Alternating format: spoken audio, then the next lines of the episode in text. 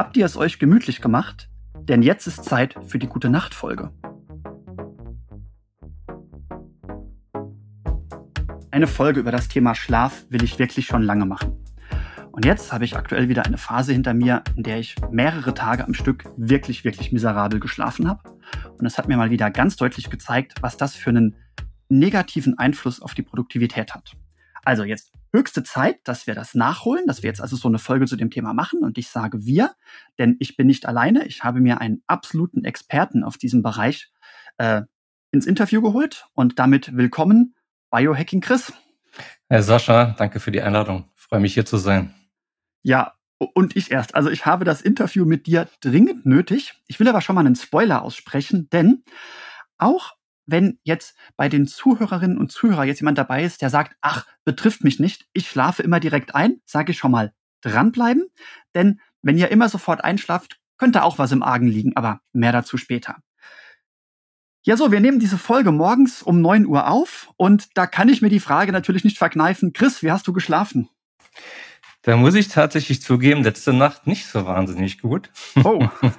ja, das muss man sich eingestehen. Also selbst ein Schlafcoach hat hier und da immer wieder so seine Problemchen. Das ist immer so ein bisschen abhängig einfach auch von der aktuellen Lebenssituation und womit man sich beschäftigt und wie der aktuelle Alltag aussieht. Und auch ich habe manchmal so ein bisschen Nächte, die nicht ganz so perfekt sind, aber alle anderen Nächte gleichen das dann glücklicherweise wieder aus. Also ich habe jetzt kein Defizit, was mich heute irgendwie durchhängen lässt es ist okay. Aber um deine Frage kurz zu beantworten, es geht. Es ist äh, Luft nach oben. okay.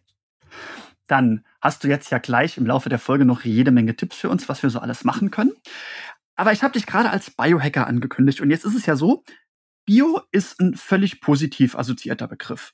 Während jetzt Hacking ja bei den meisten Leuten aus der Informatik und von, von bösen Computerangriffen eher negativ besetzt ist. Also erzähl uns doch ganz kurz, wieso Biohacking trotzdem was Tolles ist und was das überhaupt ist?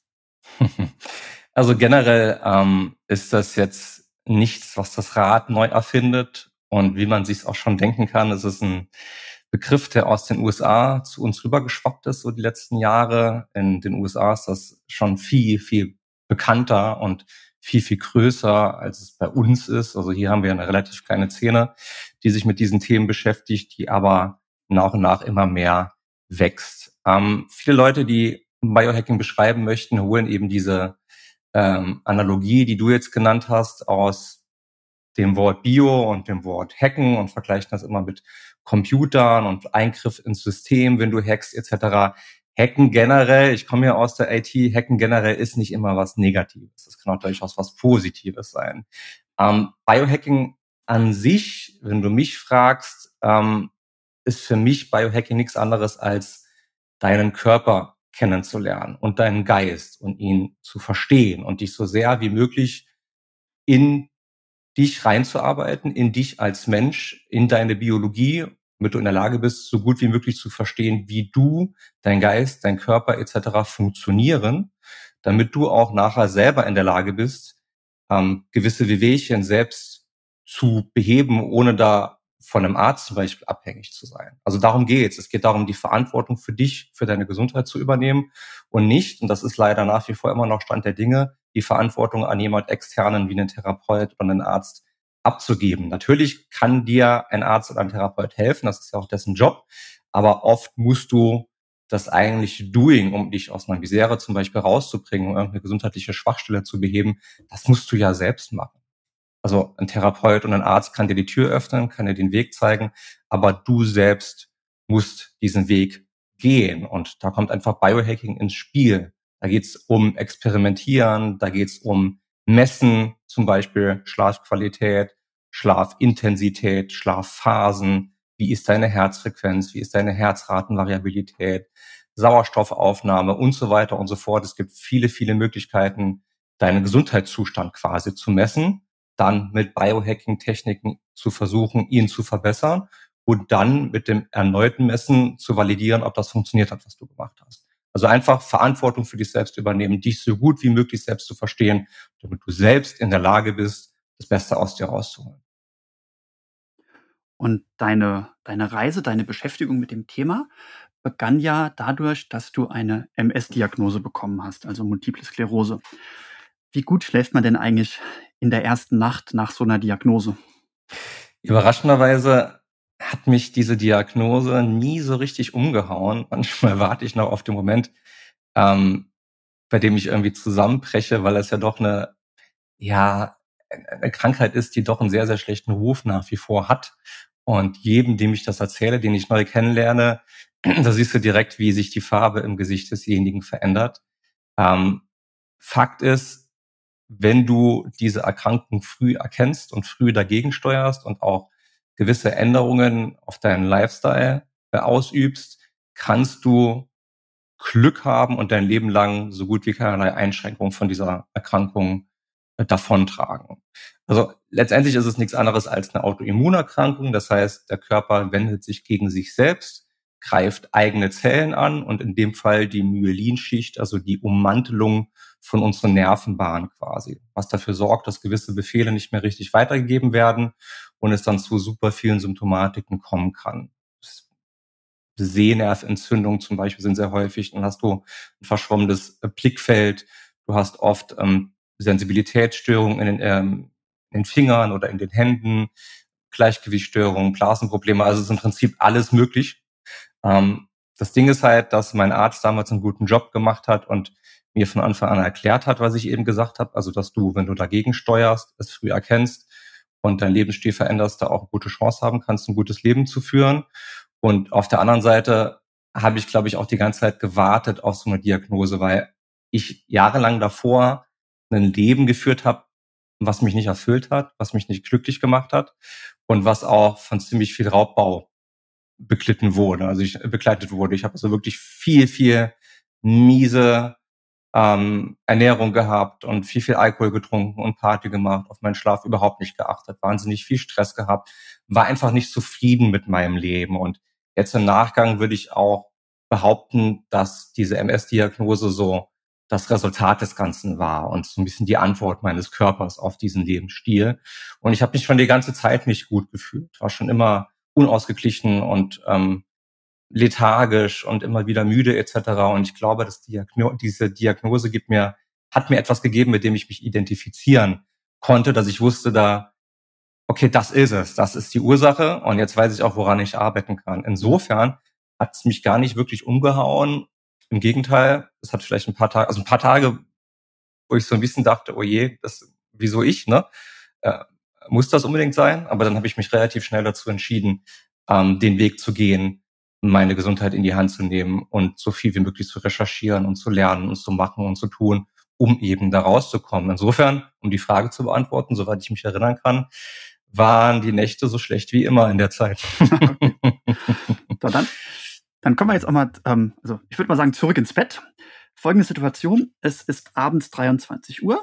Ich liege seit einer Stunde im Bett, sollte im Idealfall auch seit ungefähr einer Stunde schlafen, aber nagende Gedanken halten mich davon ab, einzuschlafen. Was tun? Das ist ja der Klassiker, mit, mitunter die Hauptursache äh, für Schlafprobleme heutzutage. Ähm, da gibt's verschiedene Techniken. Das ist immer so ein bisschen, oder Schlaf ist generell auch ziemlich individuell. Es gibt da keine äh, Allgemeinrezepte, aber was für mich funktioniert und was ich vielen Leuten empfehlen kann, fängt schon ein bisschen weiter vorher an, nämlich dass du dir deine Gedanken, die dich wahrscheinlich auch nachher im Bett beschäftigen werden, dass du die notierst, dass du die runterschreibst. Da geht's wirklich nur ums Runterschreiben. Da geht's nicht um Rechtschreibe und Grammatikkorrektur, sondern es geht einfach nur darum, die Gedanken, die dich belasten, die Sorgen, die Ängste, die du hast, die jeder von uns hat, äh, auf Papier zu bringen, weil dadurch sind sie raus aus dem Kopf und dadurch ist der Kopf freier und entspannter, was oft hilft, erst gar nicht in diesen Gedankenstrudel und äh, in dieses Gedankenkarussell reinzugeraten, wenn es ruhiger wird und wenn es dunkel wird. Wenn es denn soweit ist, ähm, kann bei vielen Menschen Meditation ein gute, gutes Hilfsmittel sein.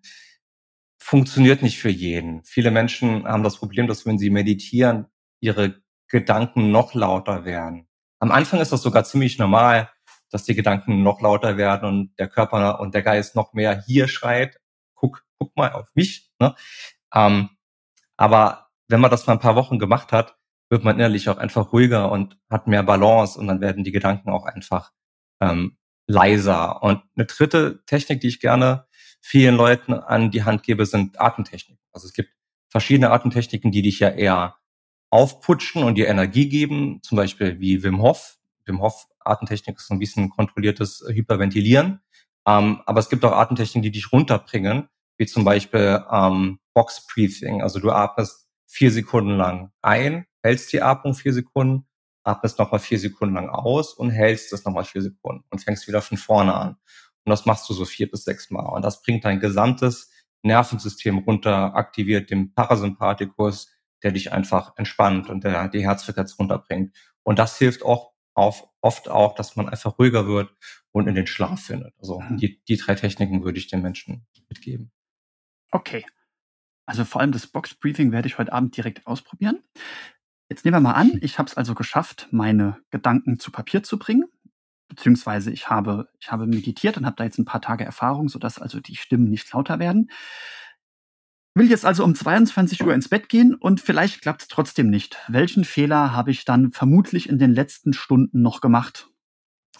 Hm, was viele Leute nach wie vor falsch machen, obwohl es eigentlich schon ein offenes Geheimnis ist und ganz viele Menschen das schon wissen, ist eben der Konsum von Blaulicht ähm, durch Bildschirmgeräte zum Beispiel. Also völlig egal, ob das jetzt ein PC ist, ein Laptop, Handy, ein Tablet, ein Fernsehgerät. Äh, alle Bildschirmgeräte haben einen relativ hohen Blaulichtanteil. Und wenn dieses blaue Licht auch zum Beispiel über LEDs, äh, Energiesparlampen etc., wenn die, wenn dieses blaue Licht aufs Auge trifft, beziehungsweise ähm, doch aufs Auge, dann wird automatisch Melatonin verzögert abgegeben. Also du hast im Körper ja dieses Schlafhormon, Melatonin, das brauchst du. Es wird normalerweise produziert, wenn es dunkel wird, wenn es Zeit zum Schlafen wird. Und das Problem ist, dieses Blaulicht in den Bildschirmgeräten gibt deinem Körper das Signal, Achtung, es ist Tag, werde wach. Also genau das Gegenteil von dem, was wir eigentlich wollen. Und Melatonin wird dann geblockt in der Produktion. Entweder es wird zu wenig produziert oder es wird zu spät produziert oder sogar beides. Und das hält dich oft vom Einschlafen ab. Und da kannst du aber mit ziemlich vielen einfachen Techniken dagegen steuern. Entweder mit Blaulicht ähm, Apps oder Blaulicht-Blocker-Apps gibt es mittlerweile auch kostenlos, ist auch bei vielen äh, Endgeräten schon standardmäßig in Windows oder im, im äh, Betriebssystem onboard mhm. oder mit Blaulicht-Blocker-Brillen, die auch sehr viel Blaulicht rausfiltern. Idealerweise aber abends dich komplett von Blaulicht verabschieden. Lieber mal ein Buch lesen oder sowas. Das bedeutet aber, das ist jetzt nicht nur der Bildschirm, der eventuell Blaulicht mir entgegenbringt, sondern es kann auch die Deckenlampe sein. Es kann die Lampe sein, es kann auch zum Beispiel ein E-Book-Reader sein, wo viele Leute denken, das ist ja jetzt eigentlich kein klassisches Bildschirmgerät, aber die sind sogar richtig schlimm, weil der Blaulichtanteil muss bei denen so hoch sein, damit das aussieht wie ein echtes Buch. Also mhm. bei denen mit Hintergrundbeleuchtung, nicht den uralten Amazon Kindle-Geräten zum Beispiel, sondern alles, was so die letzten sechs, sieben Jahre ungefähr rauskam. Oh je, mein geliebter Kindle, okay. Aber selbst dann kannst du ja wunderbar mit diesen Blaulicht-Blocker-Brillen arbeiten. Oder ey, Aha. halt mal, mal wirklich halt mal ein, ein analoges, klassisches Buch lesen. Zum Beispiel. Oder dich mit der Partnerin oder dem Partner unterhalten. Nicht immer nur Netflix und Prime am Fernseher. Aber weißt du, also das ist jetzt eine Anekdote aus meiner aus meiner Jugendzeit. Ich bin früher regelmäßig in der zweiten Werbepause von Harald Schmidt eingeschlafen und um drei Uhr nachts wach geworden, wenn die Talkshow-Wiederholung lief. Dann habe ich den Fernseher ausgemacht. Und deswegen, als ich gemerkt habe, na, irgendwie kann es das nicht sein, habe ich vor, äh, zum Glück schon vor vielen, vielen Jahren Fernseher aus dem Schlafzimmer verbannt. Ja, aber der, der E-Book-Reader liegt da halt immer noch und das Handy ist halt immer noch der Wecker am nächsten Morgen. Ne? Ja, das haben ja ganz viele, ähm, dass sie keinen eigenen Wecker mehr haben, sondern ihr Handy benutzen. Wenn man das tut, dann sollte man zumindest darauf achten, dass man das Handy abends im Bett nicht mehr benutzt und nicht noch durch Social Media scrollt. Dasselbe gilt auch für den Morgen. Äh, als allererstes zum Handy zu greifen, was ja ganz viele Leute machen, um Nachrichten zu checken, zu checken also Messages in WhatsApp und Telegram etc., um durch Social Media zu scrollen, so ziemlich das Schlechteste, was du eigentlich morgens und abends im Bett noch machen kannst, dann zumindest halt das Ding auslassen, in den Flugmodus gehen und dann kannst du es von mir aus gerne am Wecker nutzen, äh, als Wecker nutzen. Idealerweise aber aus dem Schlafzimmer verbannen. Keine mhm. Technologie im Schlafzimmer, kein Fernseher, kein Laptop. Und da geht's jetzt, da geht's jetzt nicht nur darum, dass ich das benutze, beziehungsweise dass ich das mit Information assoziiere, sondern ich habe jetzt in deinem E-Book auch gelesen, es geht auch um die elektromagnetischen Felder. Absolut. Das ist halt, ich sag mal, das, der, das EMF-Thema ist so ein Streitthema. Du fragst zehn Experten und kriegst zehn Antworten, wie stark dich das jetzt wirklich beeinflusst. Ne? Auch Diskussionen rund um 5G, was ja immer weiter ausgearbeitet wird. Wie schädlich ist das wirklich für dich? Das Ding ist halt, du kannst es nachweisen, dass es Einfluss auf deinen Körper hat. Es gibt viele Studien, die mittlerweile zeigen, dass Leute, die ihr Handy die ganze Zeit zum Beispiel in der Hose tragen, in der Nähe unserer Intestinals, dass wir irgendwann nicht mehr in der Lage sind, vernünftig Kinder zu zeugen. Es gibt Studien, die zeigen, dass das Hirn drunter leidet, wenn du ständig mit dem Handy am Ohr telefonierst und so weiter und so fort. Ich denke halt, wenn du ein gesunder Mensch bist und du bist jung und du hast kaum gesundheitliche Beschwerden, gehe ich davon aus, dass du viel, viel besser mit solchen elektromagnetischen Feldern umgehen kannst, also dein Körper. Aber wenn du schon Beispiel wie ich zum Beispiel vorbelastet bist mit einer Autoimmuner Autoimmunerkrankung und dein, dein Fass an Problemen ist vielleicht schon relativ voll, relativ voll, kann es halt sein, dass WLAN, Bluetooth, Handynetz, 5G, wie auch immer dafür sorgt, dass dieses Fass überläuft. Und ich denke halt, wenn du die Möglichkeit hast, diesen elektromagnetischen Feldern in deinem Haus, in deiner Wohnung aus dem Weg zu gehen, weil das ist die einzige Möglichkeit. Draußen kannst du, hast du keine Chance. Du wirst einfach beeinflusst von Sendemasten etc. Du kannst zwar, das machen auch einige Biohacker zum Beispiel, wenn sie fliegen, Funktionskleidung tragen, die, frag mich nicht genau, wie sie funktionieren, die sind auf jeden Fall so gestrickt und so hergestellt, dass das Textil in der Lage ist, deinen Körper abzuschirmen von diesen Strahlen. So ein Faradaycher-Käfig zum Anziehen. Quasi. Ja. Quasi. Ähm, aber gerade daheim bist du einfach in der Lage und dann weiß ich nicht, was dagegen spricht, das WLAN nachts zeitgesteuert auszuschalten, Handy ins, in den Flugmodus zu bringen, idealerweise außerhalb vom Schlafzimmer äh, platzieren, kein Radiowecker neben das Bett stellen, kein Fernseher, kein Rechner mit WLAN in deinem Schlafzimmer. Weißt du, wenn so diese, diese Kleinigkeiten einfach beheben kannst, und das kannst du, weiß ich nicht, was dagegen spricht, das nicht zu tun. Mhm. Oder es zu tun. Bleiben wir noch einmal kurz bei 22 Uhr oder bei der Schlafensgehzeit. Ich habe ganz am Anfang gesagt, diejenigen, die sich ins Bett legen und sofort einschlafen, sollen bitte trotzdem bei der Folge zuhören. Ähm, denn wenn ich sofort einschlafe, ist das auch nicht so ideal, habe ich von dir gelernt. Warum das ja, denn? Es, es kann, es muss nicht, aber es kann ein Zeichen für ein aufgebautes Schlafdefizit sein. Also wenn du direkt, also damit meine ich halt wirklich, sobald dein Kopf das Kissen berührt. Ne? Wenn du innerhalb von zehn Minuten einschläfst, das ist ja tatsächlich im Durchschnitt sehr, sehr kurz. Also viele Menschen drehen sich eine halbe Stunde bis eine Stunde da um ihren eigenen Körper zigmal. Zehn Minuten ist, ist, ist definitiv kurz, aber absolut okay.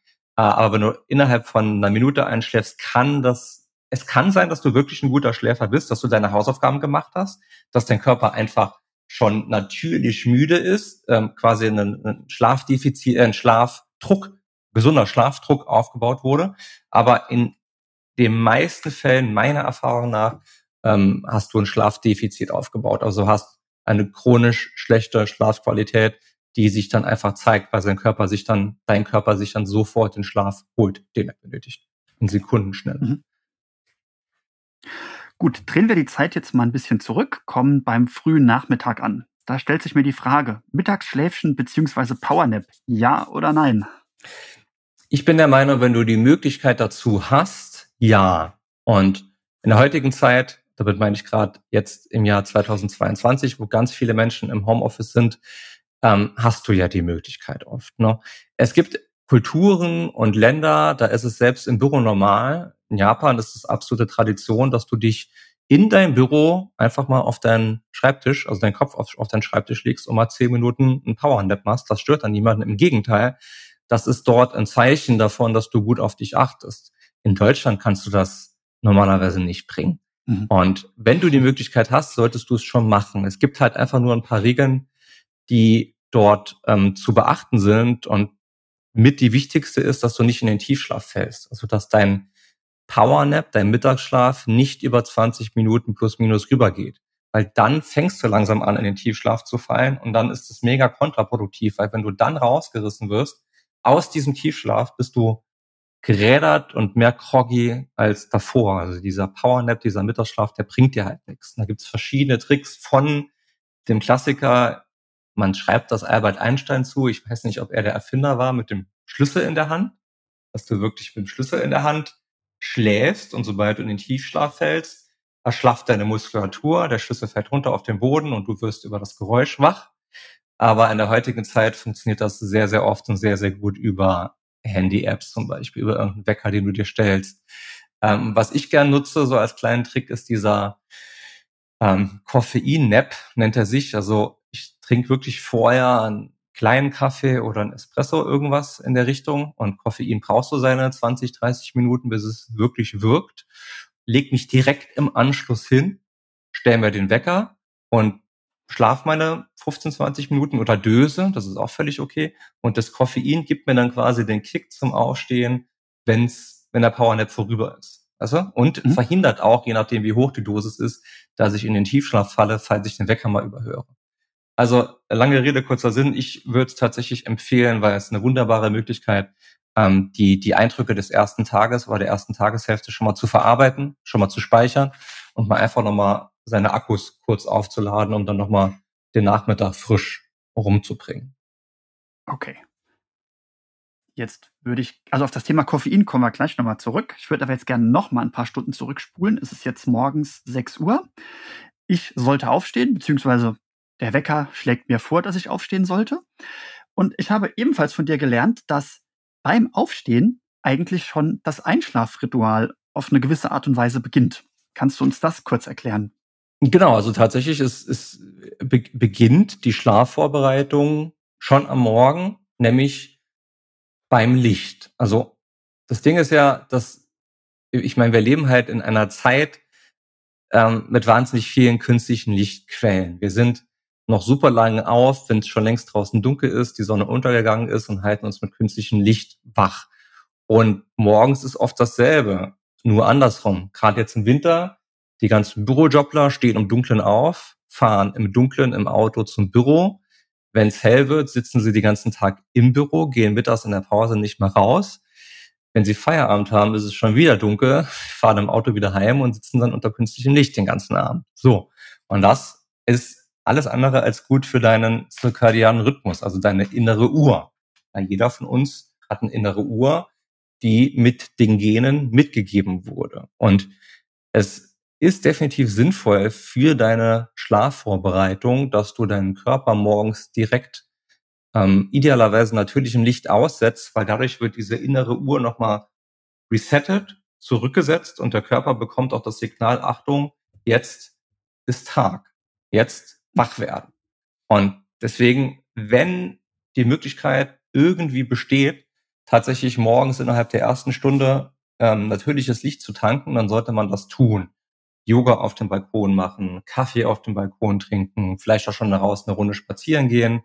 Wenn es halt wirklich noch dunkel ist, wenn du morgens die Möglichkeit dazu hast, dann gibt es mittlerweile Tageslichtlampen oder ähnliches, also Möglichkeiten, wirklich deine Augen, deine Haut zu bestrahlen mit einem Licht, was deinem Körper das Signal gibt, Achtung, jetzt ist Tag. Und das hilft dir abends auch nochmal bei der Produktion von Melatonin und bei der Vorbereitung auf den Schlaf und auch dabei, dass der Körper wirklich das Signal hat, jetzt ist es abends und jetzt kannst du schlafen gehen. Deswegen ja, also es fängt morgens schon an ähm, mit Licht. Jetzt spulen wir noch einmal vor. Es ist Freitagabend, 22 Uhr. Morgen früh könnte ich ausschlafen. Stellt sich die Frage, darf ich länger wach bleiben? Und muss ich mir einen Wecker stellen für den nächsten Morgen, wenn Wochenende ist? Naja, also generell ähm, finde ich, man sollte halt bei dieser Schlafoptimierung, bei diesem ganzen Thema Biohacking auch den Spaß und ähm, ja, ich sag mal, gesellschaftliche Strukturen und ähm, sozialer Rückhalt etc. nicht außen vor lassen, indem man immer nur strikt zur selben Zeit ins Bett geht und aufsteht. Ähm, Gerade an einem Freitagabend, finde ich, kann man schon mal eine Ausnahme machen und vielleicht auch ein, zwei Stunden länger wach bleiben, mit Freunden was essen gehen, Kino, was auch immer einen glücklich macht.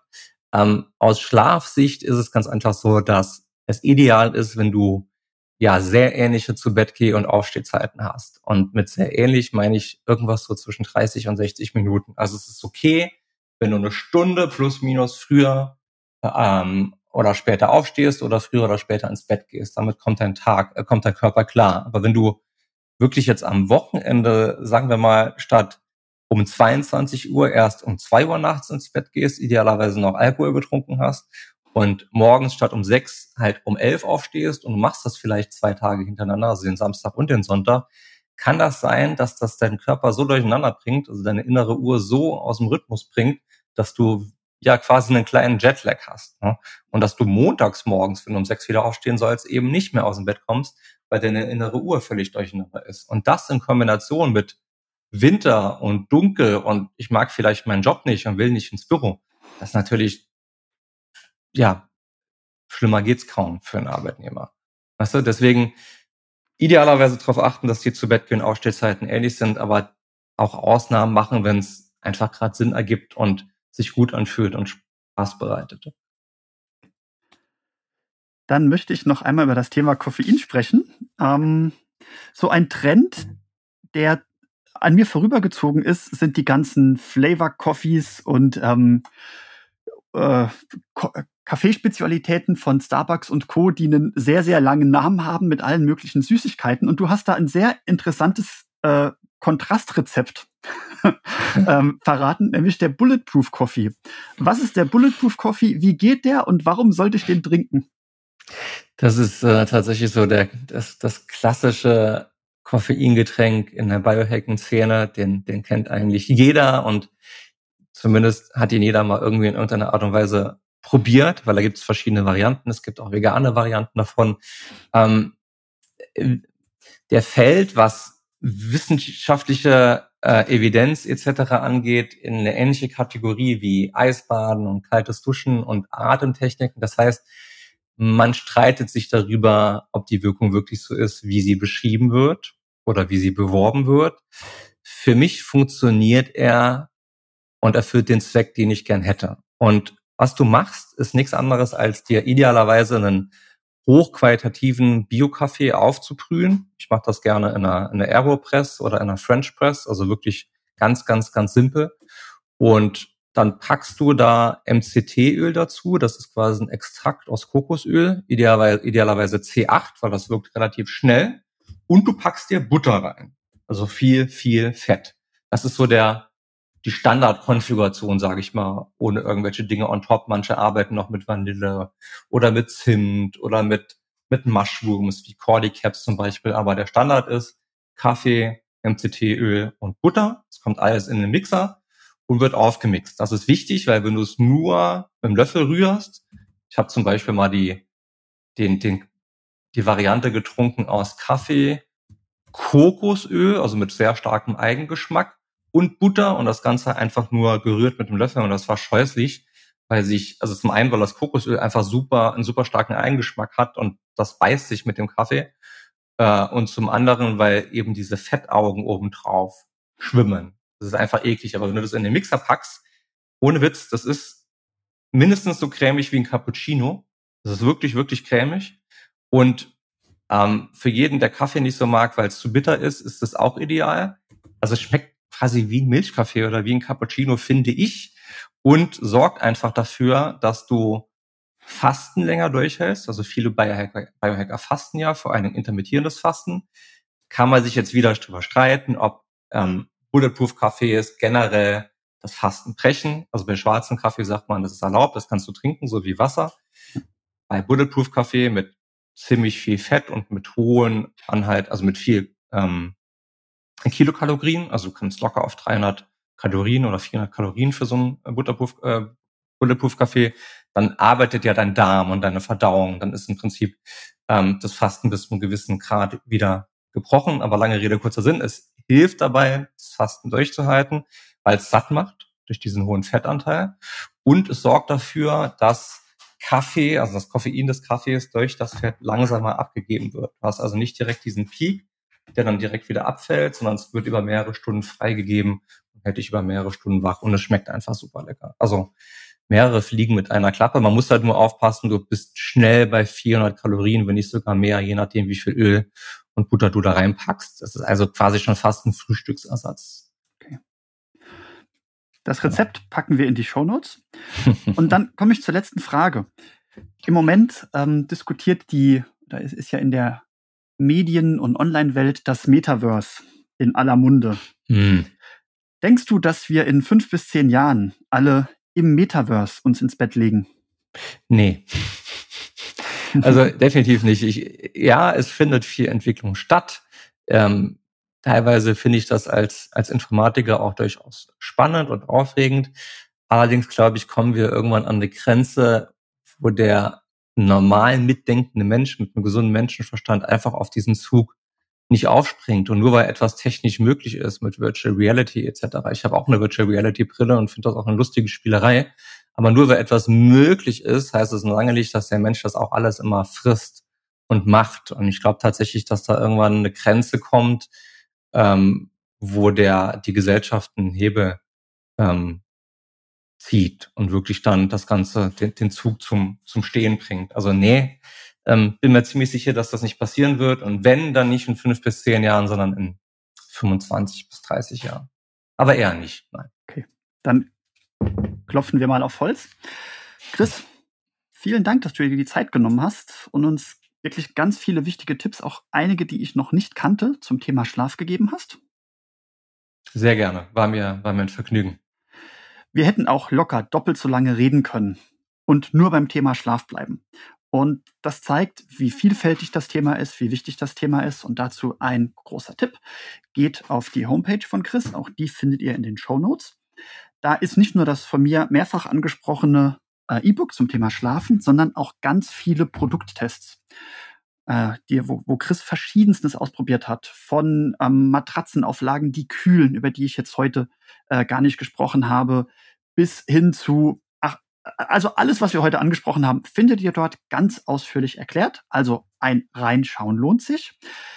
Dann äh, wir haben auch noch nicht über das Thema Biohacking gesprochen. Du bist ja eigentlich Biohacking, Chris. Ich würde vorschlagen, ja. das vertagen wir mal auf eine andere Folge. Gerne. Gut, und damit würde ich sagen, vielen Dank, dass ihr uns zugehört habt. Vielen Dank, dass ihr euch die Zeit genommen habt. Und dann wünsche ich uns allen, bis wir uns das nächste Mal hören, wunderbare Träume.